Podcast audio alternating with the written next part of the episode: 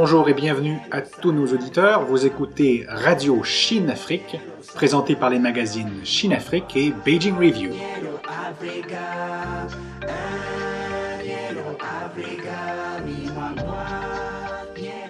Je suis François. Et je suis Li Jing. Bonjour Li Jing.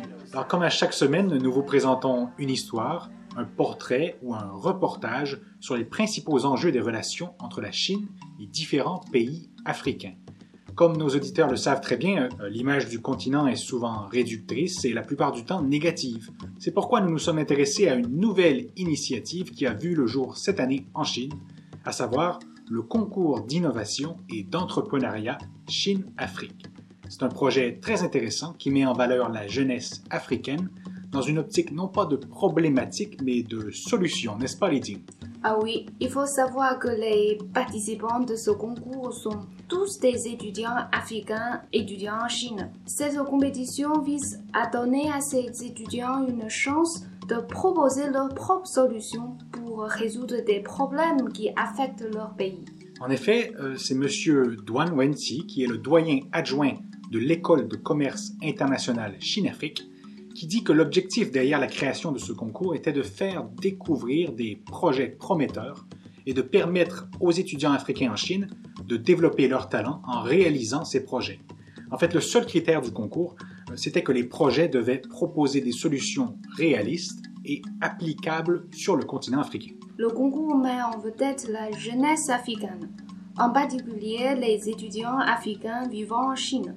Comme nos auditeurs le savent sûrement, la Chine est l'une des principales destinations pour les étudiants africains à l'étranger. Selon l'UNESCO, la Chine est maintenant la deuxième destination la plus populaire pour les étudiants africains, derrière la France et devant les États-Unis et le Royaume-Uni.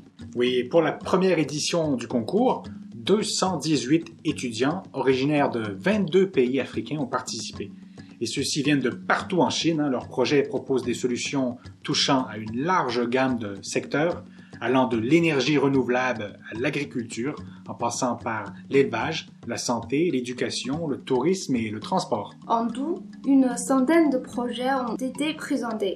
Parmi ceux-ci, six projets ont été sélectionnés pour la finale. De plus, euh, plusieurs formations ont été offertes aux participants afin de rendre leur projet plus professionnel.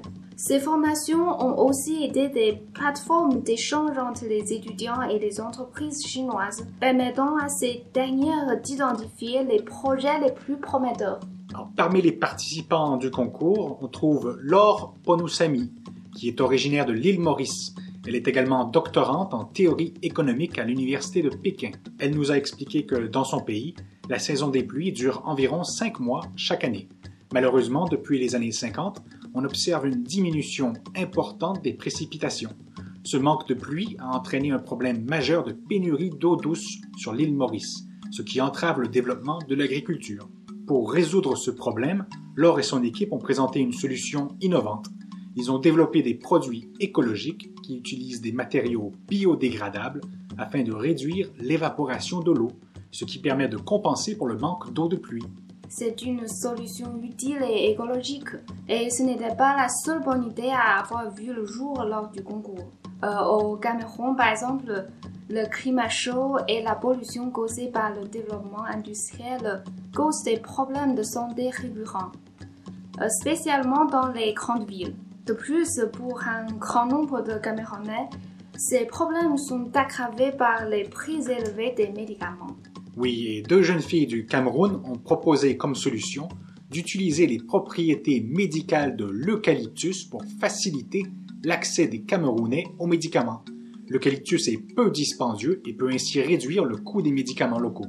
C'était sûrement une expérience très enrichissante pour les gagnants et tous les participants. Tout à fait, le concours ne cherche pas uniquement à identifier et récompenser le meilleur projet, mais aussi à donner à ces jeunes étudiants une opportunité d'exprimer leurs idées. Par l'entremise du concours, ils peuvent faire connaissance avec des gens de différents pays et de différents domaines d'expertise. Plusieurs compagnies chinoises étaient d'ailleurs présentes lors de la finale afin d'identifier les projets prometteurs dans lesquels investir et peut-être même de recruter de futurs talents. D'ailleurs, on prévoit déjà une deuxième édition du concours pour 2018.